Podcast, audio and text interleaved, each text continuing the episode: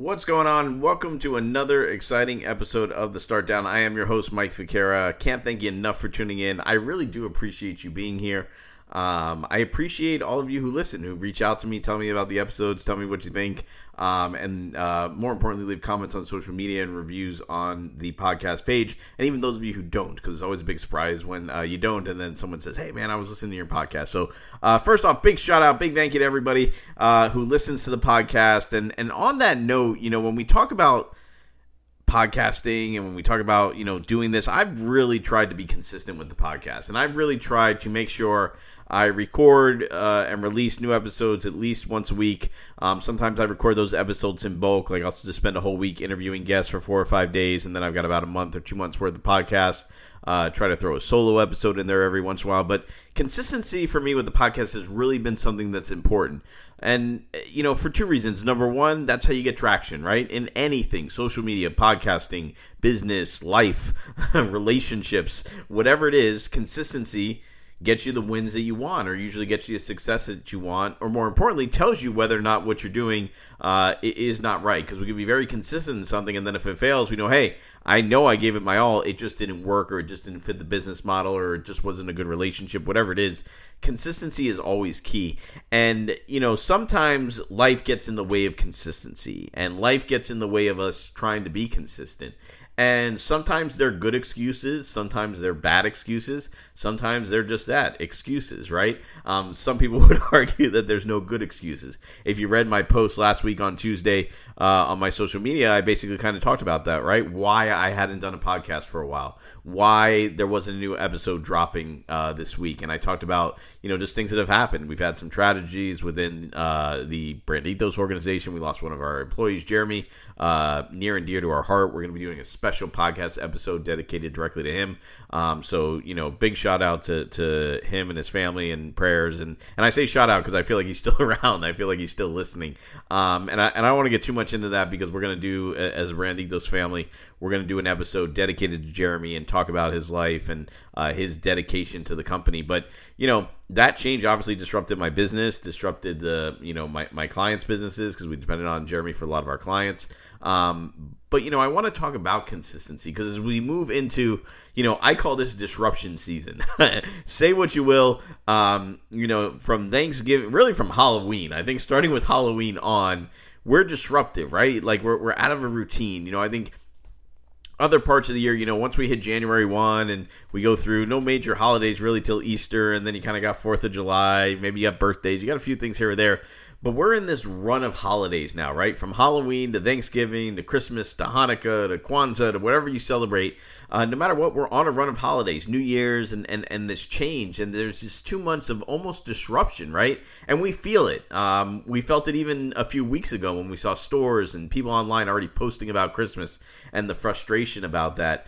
But even as much as this disruption is coming now and it's quote-unquote changing our normal schedule, as long as I've been alive 41 years, this happens every year. This time we have Halloween and we have Thanksgiving and we have Christmas. Even during COVID, we still managed to have those holidays in some shape or form. I know a lot of people celebrated them differently and, you know, not going to get into that. But, you know, there's a lot of different things going on, but this consistently happens every year. The change and this disruption happens every year. And, you know, the other thing I love about this time of year is it's always great for our business because we start to have a lot of new conversations. People that want to close out their year strong and then more importantly looking to move into the new year, maybe changes or adjustments they want to make in their business. So we look at our existing clients, hey, what's our plan for the new year? What are we going to do? You know, what's our social media strategy? What's our business strategy? What's our lead generation strategy? We look at all these different things and start making plans. I also get to work with a lot of new and budding entrepreneurs. This is a time of year when people reach out to me and they're like, hey, Mike, I don't know what you do exactly. And I'm like, well, that's okay. Neither do I. But I know you help people start businesses and I know you grow businesses. So I get a lot of the budding entrepreneurs that come out this time of year, which is always fun. And we get to have those conversations on, you know, what new business or what change do they want to see in 2022? But once again, these are all consistent things that happen. yearly around this time, right? And a lot of people will say, hey, you know, if you start planning for 2022 and in 2022, then it's too late. You should start your planning now, or you should have been planning a month ago, which is true, right? I really believe that. Even, you know, we sat down at the end of Q3 with a lot of our clients, and more than preparing for Q4, we said, what are we going to do in Q1 of next year? Because the Q4 plan is really going to be indicative of the goals we have on how we want to kick off the new year. So we almost reverse engineer it and plan Q1 of 2022. And then based on those deliverables, we go back and we plan Q4. And, you know, when you look at, though, the consistency of this change, and I mentioned, you know, kind of the disruption we had of losing Jeremy, the things that happen in business on a day-to-day basis, or family, or your kids, or, you know, especially with COVID, you know, we had a situation where one of our kids, you know, tested positive, and we had a quarantine, and it was a whole thing, and they couldn't go to school. Disruption, right? Created disruption within the family. All of a sudden, working from home was a little bit different. So I think it's important to understand that even though there's change, there's going to be disruption to that change.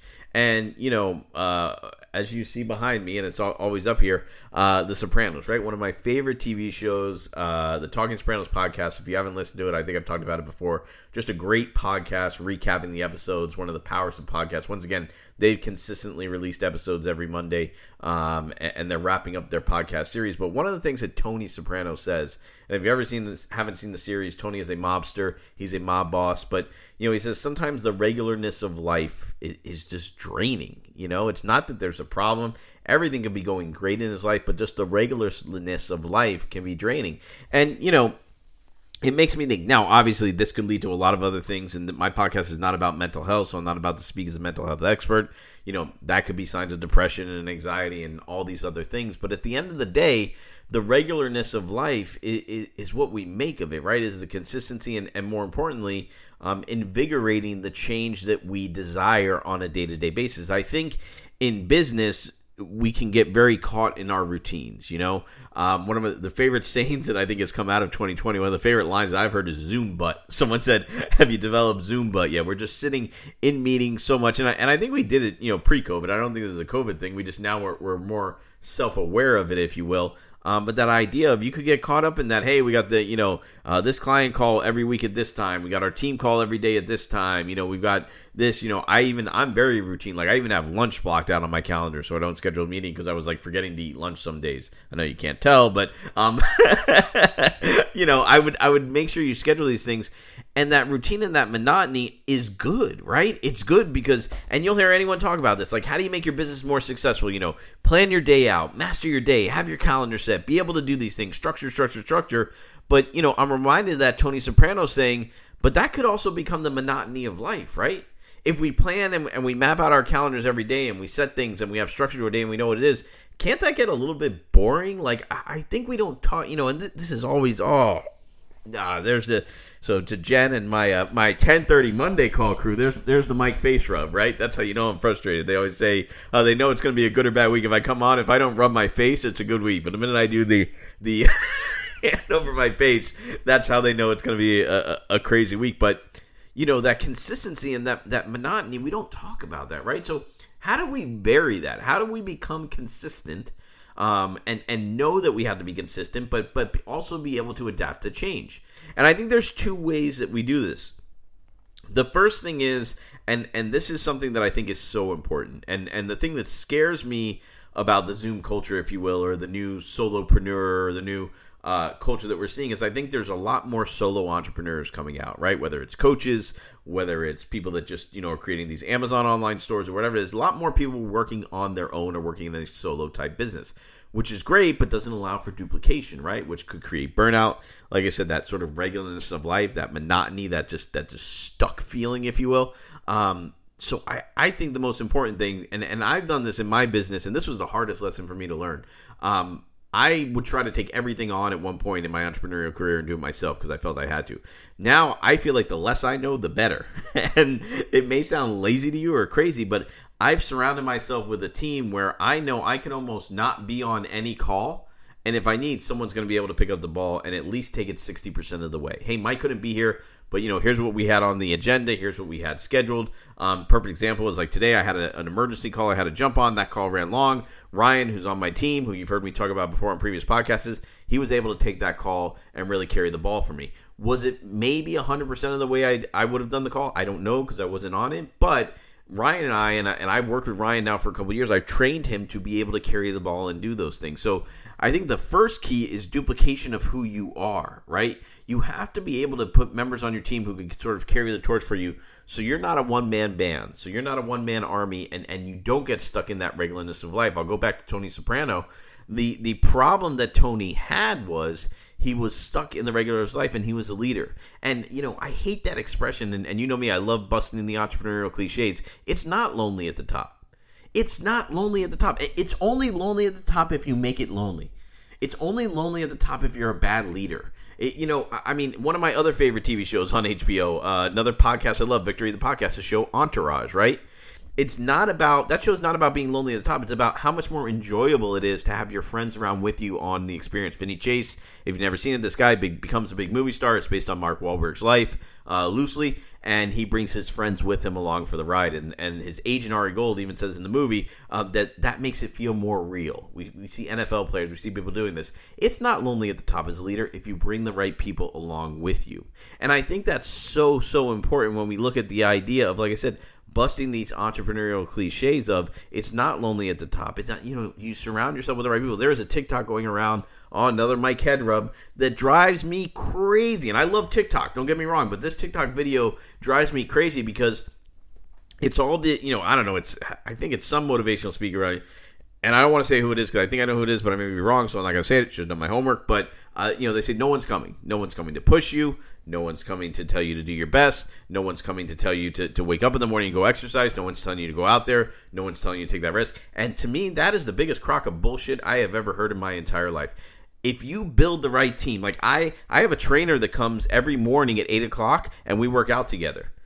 So, yes, I'm not, you're right. If it was just me, I would not get up and I would not work out every morning. But you want to know what? Because I know my trainer's coming here and I know that I'm paying him money to come here and I know that the gate's going to call me to let him in and the community I live in and he's going to be in my front driveway saying, hey, Mike, I'm here. Come outside. Let's work out. Someone's coming. Right? Now, I put that in place. I paid for it. It's motivation, but it's there. On the weekends, you know, my kids are waking me up saying, Dad, let's go out. Let's go do these things. My kids are coming. My team, if I don't, you know, Anthony is great about this. Anthony on my team, if I tell him, Anthony, it needs to be done by this day and I need to get you something by this day so that you have it. If I don't have it to Anthony on time, he'll say, Mike, you didn't get me what I need. There's people coming if you build the teams around you. You don't have to live in the monotony of life. It doesn't have to be lonely at the top if you surround yourself with a great team and great people.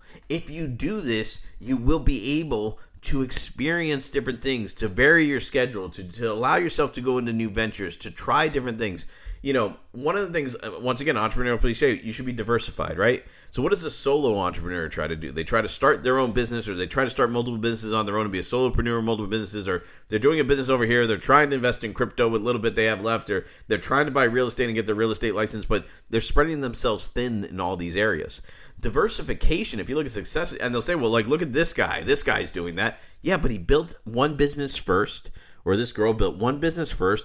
Then they went and diversified into another business. Why? Because they built a great team to help them run that business. That business basically runs itself, and now you go from there. Shark Tank is a great example of this. If you ever watched the show Shark Tank, and it's been on for years, and if you don't know what it is, you probably shouldn't be listening to this podcast, but on Shark Tank, how are they able to invest and have all these businesses? They built teams of business development consultants and marketing teams that every time they invest in a company, there's a team and a process, and they go. Okay, so Damon John or Mark Cuban or Mr. Wonderful is not sitting there hands-on working with the business. They may consult from a 30,000-foot level, but they have teams that are able to execute in a process. It doesn't matter what type of business they've invested in, whether it's a food business or an exercise business or this or that. They have the teams ready to go to be able to execute and move. So how do we avoid that monotony of life? How do we avoid feeling lonely at the top? We put the teams into place. Now that leads me to the second point of, well, then how do we overcome that regularness and overcome when there's changes, we have to instill and institute the change as well, or the break in the routines as well. I mean, and listen, how do you do that, right? So, you know, and it's funny because I was talking to someone today, they were in civil service, they worked in the public sector, now they've gone to the private sector, and they said, you know, I go to the private sector, I work from home, it's great, you know, I kind of got my own thing, I'm able to set my own time.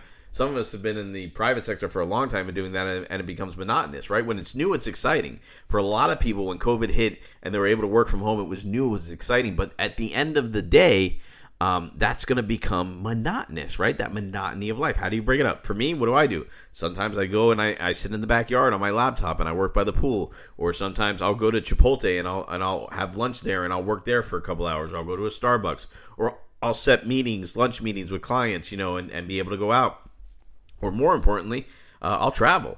You know, I mean, sometimes I have clients that want me to travel and I love it. And I'll always say yes, because I feel like first of all, I love traveling, right? So selfishly, hand raised, this is not advice. This is like I'm telling you, I like to travel. Some people don't like to travel. But if you like to travel and a client needs you to go somewhere, go for a few days. You know, that change of environment, even extending your trip by one day so you could work a little bit longer and be able to, you know, maybe work somewhere else, change the scenery, things are different. This breaks up the monotony of what you're doing.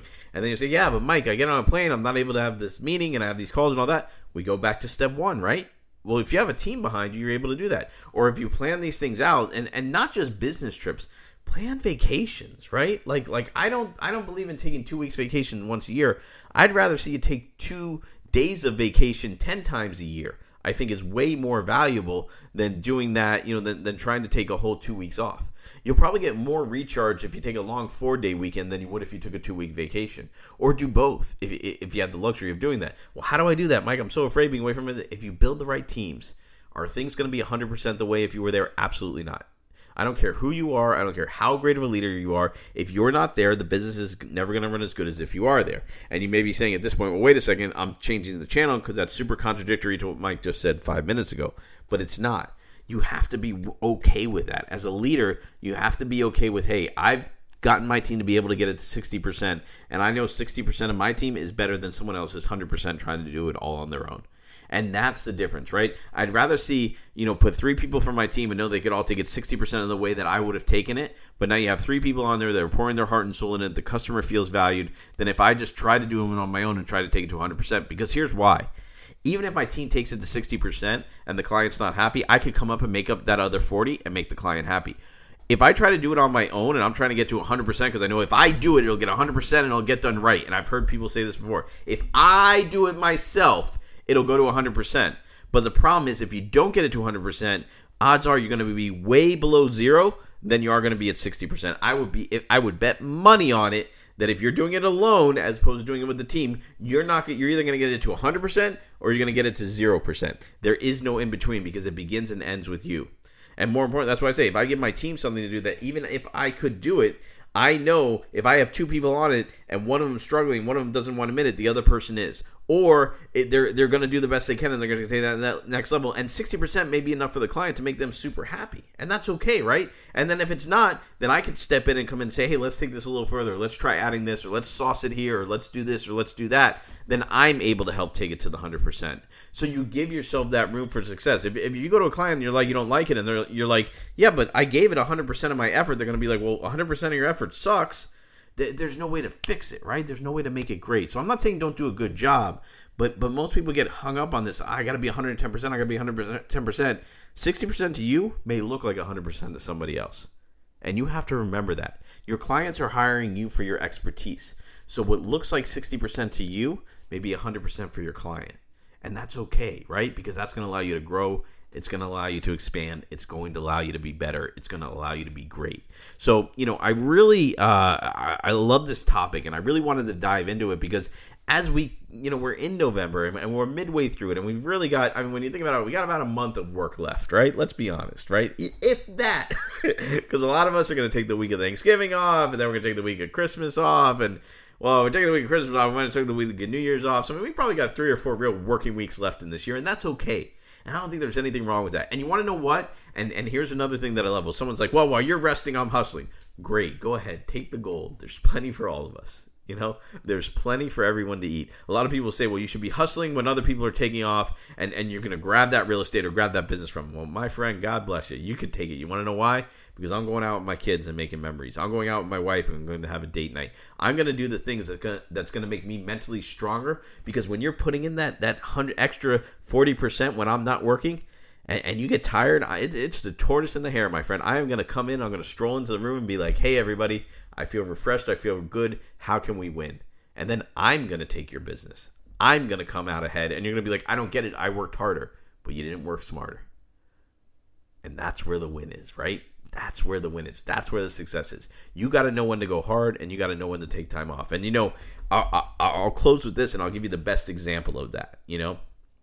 When we look at who a lot of our heroes are today, and when we look at the people we admire, we look up to, and maybe this is just my personal lens. If you look at my office, I was on a call yesterday, someone asked me, hey, I see you got, you know, some baseballs there on your shelves. I'm a big Yankees fan. I got something from the final season there. I got an autographed A-Rod ball. You can't see it above me. It's a big Jeter's last at bat at Yankee Stadium.